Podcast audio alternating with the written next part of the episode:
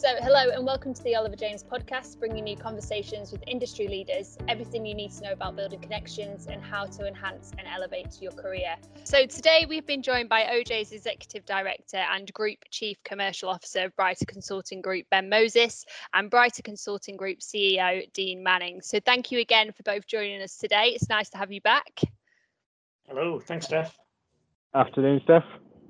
Amazing. So, in today's episode, we'll be discussing all things IR35 reform. So, naturally, this has been a big talking point um, amongst the market. So, with this in mind, then, how is um, Brighter Consulting Group preparing for the IR35 reform?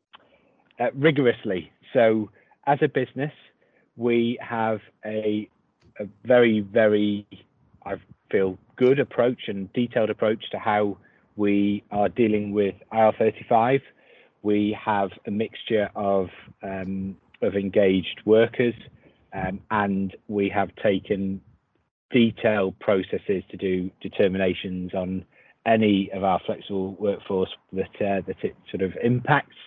Um, IR35 is a big change. Uh, it's not a scary change. It's uh, it's a, a, fairly reasonable and fairly straightforward change. Um, we are proud to support clients who have been very pragmatic about the change and implemented good and strong processes around how they're dealing with it. Uh, as of we, uh, obviously, my my knowledge, uh, uh sort of as the the OJ um, person, is is very very strong. We've been looking at this for a number of years uh, as a business and and supporting our clients on their approach. Uh, Brighter is no different. Um, one thing I'm very, very keen to point out is that the project solutions business offering um, and our engagement with, with Brighter and Dean um, was planned and was ongoing way before any IR35 impacts hit this business offering. Um, I've seen a lot of uh, consultancies popping up all over the place recently, uh, I, and I think that if they all have the same internal operations that we do and approach to IR35, then great, um, because we were very confident that this the, the business um, is operating compliantly with IR35, and there was a need for for our evolution anyway. But I am seeing a few dubious setups out there, and um, I'd be you know encouraging all of our clients and and uh, other businesses out there to ensure they've done a full review of their um, supply chain from a procurement and a, a, human capital perspective because you know the, the changes to IR35 uh, will be any any big change like this on a regulatory perspective challenging and at times frustrating. I think that the changes are sensible and um, if you if you set your business up correctly, you can operate with both inside and outside IR35 engagements uh, legitimately and fairly. There's, there's a place in the world for both of them, and um, I'm, I'm proud to say that I'm I'm very uh, uh, very clear on our approach, and I'm very pleased with how we've approached it. Okay, amazing. And how does um, Brighter assist and support clients with the IR35 reform? Um, I think the uh, it's not really Brighter's place to assist with with how they deal with the reform. Um, we at Oliver James have been very uh, very proactive in talking to our clients about how they deal with these changes. Obviously, there's a pre change and a post change environment, and I think OJ have been exceptional at, uh, at advising clients and helping clients design their approach. Uh, from the brighter side of it, uh, you know, our house is in order everything that we've done, we, we've done with, with partners and from my knowledge and our superb back office team at, uh, at both companies' knowledge on, on how to approach it. We've had a few questions from our clients about setting up their own internal projects and programs to implement new processes, to engage with new procurement uh, partners, and, uh, and and understand the legislation, which we've been more than happy to share knowledge to uh, to try and enrich our clients' visibility and, and understanding of the legislation change. Uh, but from a, uh, you know, how a, a, brighter advising our clients, it's not really our place to do so. Um, we, we have, of course, imparted as much knowledge as we can.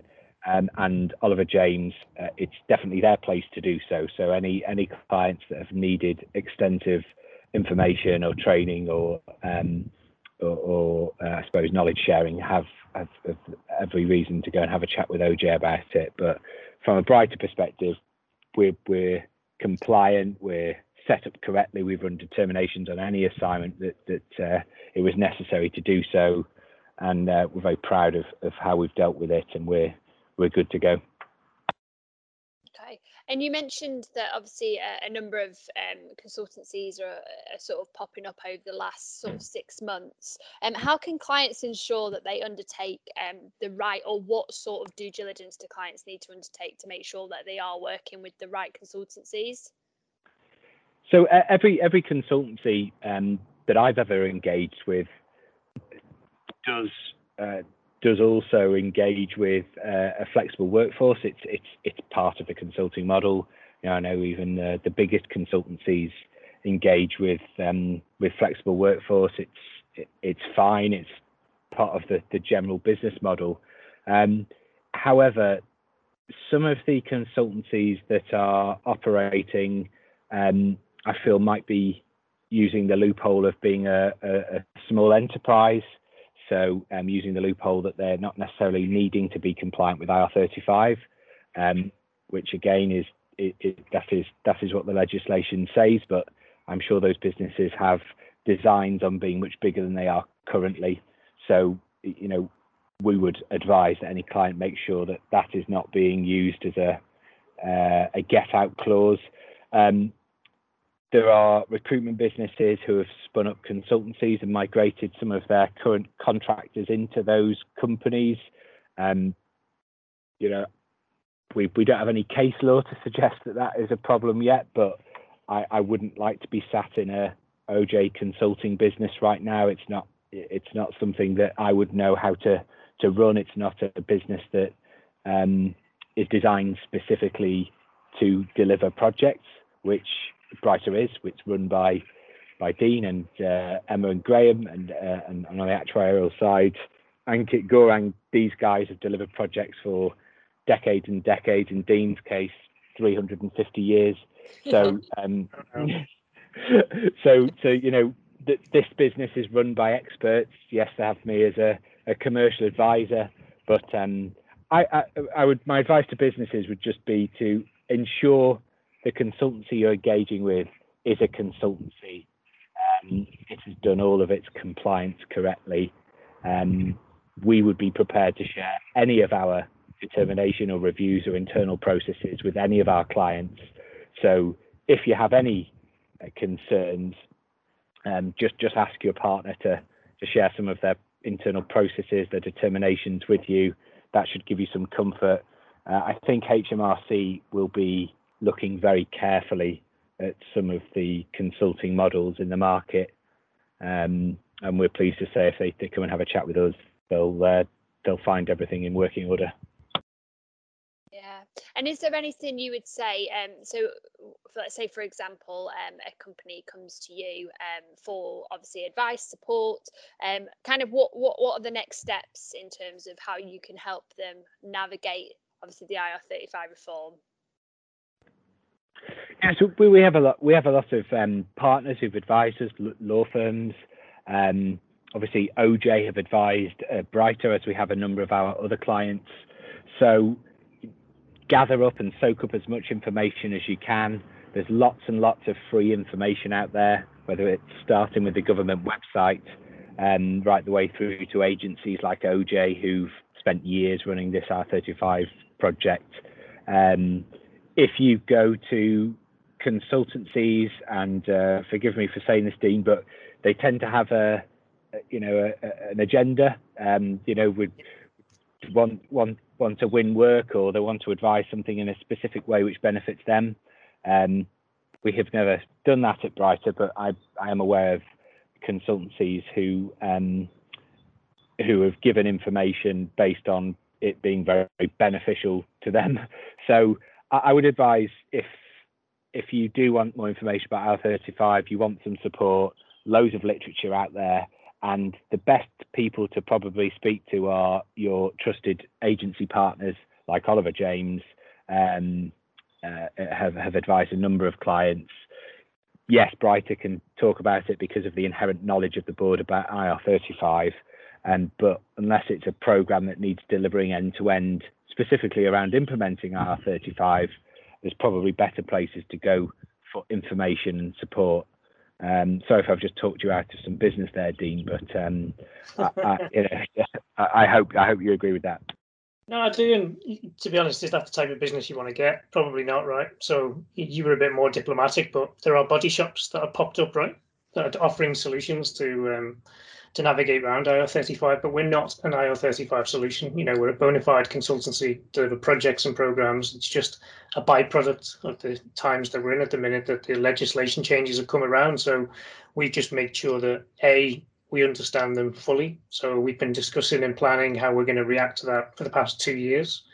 Uh, B, you know, making sure we've got the right tools in place to be able to do determinations, etc. And then I guess the last one, which is probably a bit more important, is I think Ben touched on it a little bit. We've had you know, experts, tax experts, lawyers, all sorts of people giving us guidance. So we've made sure we've got all of the contractual pieces uh, in place. So, you know, we are, we're not concerned about IR35 at all. If anything, I'm quite looking forward to not talking about IR35, which is a bit uh, goes against this particular session, Steph. But that's why that's that's a good thing. We're we're quite relaxed about it. But there's um we have had to educate clients, which is which is good because that's created discussion as well. Um, and there are some clients who are, are getting it right. Um, but you know, to Ben's point, there's things like the off payroll website. You only have to go on there, and you can see a lot of people that have got it wrong. You know, so if a, a client was wondering who to engage with, um, that would also be a reference point I would point them towards as well, because there's a lot of the backstory involved in there in terms of the, the different approaches people have taken. Um, you know, pleased to say we've got, you know, good reports on there because of the approach that we've taken to it, basically but I wouldn't want to be seen as a solution because that's that's not what we're about at all. Yeah. And what effect do you think um, the reform will have on the market? So I think it'll be a bit mixed, right? It's going to be a bit bumpy, uh, I would imagine. So we're seeing that already. So you know, you're seeing blanket determinations by some companies. That's just their risk appetites. Um, you're seeing some companies that are in the middle. They're not really sure what they need to do, and then there's some companies who are approaching this, you know, the same way we are. You know, it's a legislation change if you get it right, approach it right, then it can be things can continue as normal, um, and that's what we've seen. Um, you know, a lot of this is around best practices and things like that. Now, I've worked in banks, for example, where one contractor could, could have been sat there in an IT role, for example, for the past 20 years. You know, clearly that's what this legislation is there to, to to move away from. So, you know, there's there's good things that will come of the legislation as well. So it's not all not all doom and gloom, albeit I except there probably a lot of contractors that are out there during a pandemic as well, which obviously manifests the problem a little bit, um, looking for work, etc. But I don't think it is all doom and gloom. I do think it will settle down um, over the course of time. Yeah, and Ben, do you have anything to add on to that from your perspective? Yeah, I think the market will react, um, or the market is reacting in in quite an interesting way. So the, the changes in IR35 mean that some of the more business as usual topics that previously a company might go into the contract market to, uh, to, to cover are now becoming, I suppose, a little bit more competitive in terms of who, who can actually go and win that business. Um, with with those roles now sort of falling inside, I think it's created a, very buoyant permanent market. It's created a um, a very buoyant, uh, you know, contract market for inside workers, which is good, but it also opens up the door for a much more competitive consultancy market, um, which means that we've had to evolve our service offering to be slightly more dynamic to to uh, cater for that. So I think it will be very positive for the consultancy market. I think it's great for the recruitment market. Um, lots more permanent opportunities coming out, and, um, and the contract market is still very busy. But I think it has definitely created more of a level playing field on the consultancy market. Um, you know, as I said previously, the consultancy market has been a bit of a monopoly for big companies in the past.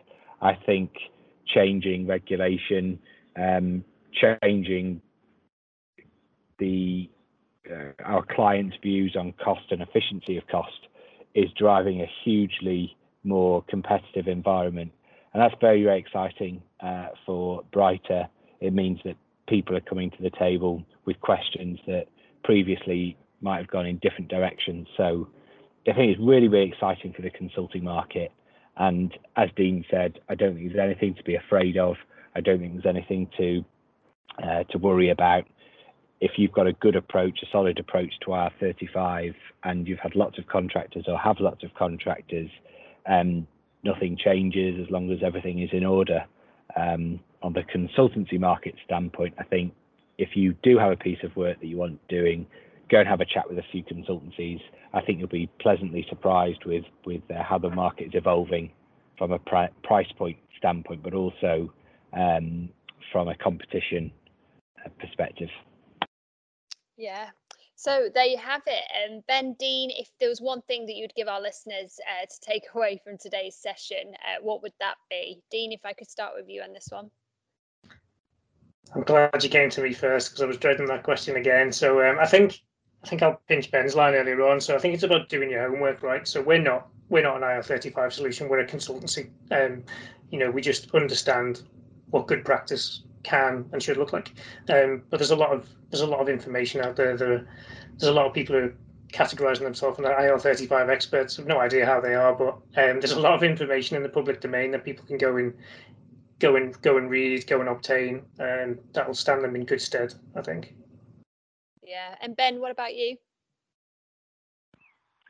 I suppose this is also with my um, my OJ hat on as well as Brighter is that you know IR35 um, is, has been a bit of a disruptor. It's been a headache, I'm sure, for lots of companies, but it's I feel a a fair um, a fair piece of legislation.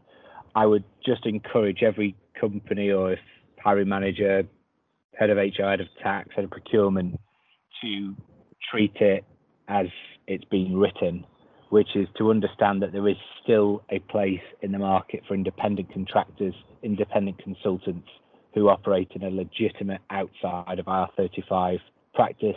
There is a place in the market for inside IR35 where NI and uh, employer contributions should be being paid and there is a growing place in the market for consultancy support where the there's a high level of service delivery, a high level of, um, of, of client interaction. But just to review everything fairly, um, blanket determinations and a you know I suppose a, a one a one way approach for me is not a correct interpretation of the legislation and I think those companies will be at risk of, of investigation more so than those who have, um, have, have viewed the legislation for what it is in a fair way. Yeah. That was a very long one line of that then. Yeah. don't keep, don't get me going. R35. Amazing. So thank you both um, again for your time. That's it from us today. Um, thank you to all of our listeners. Um, and don't forget, if you've enjoyed this episode, you can subscribe. Um, and if you head over to our LinkedIn page, you can stay up to all up to date on all things Oliver James. See you on the next episode.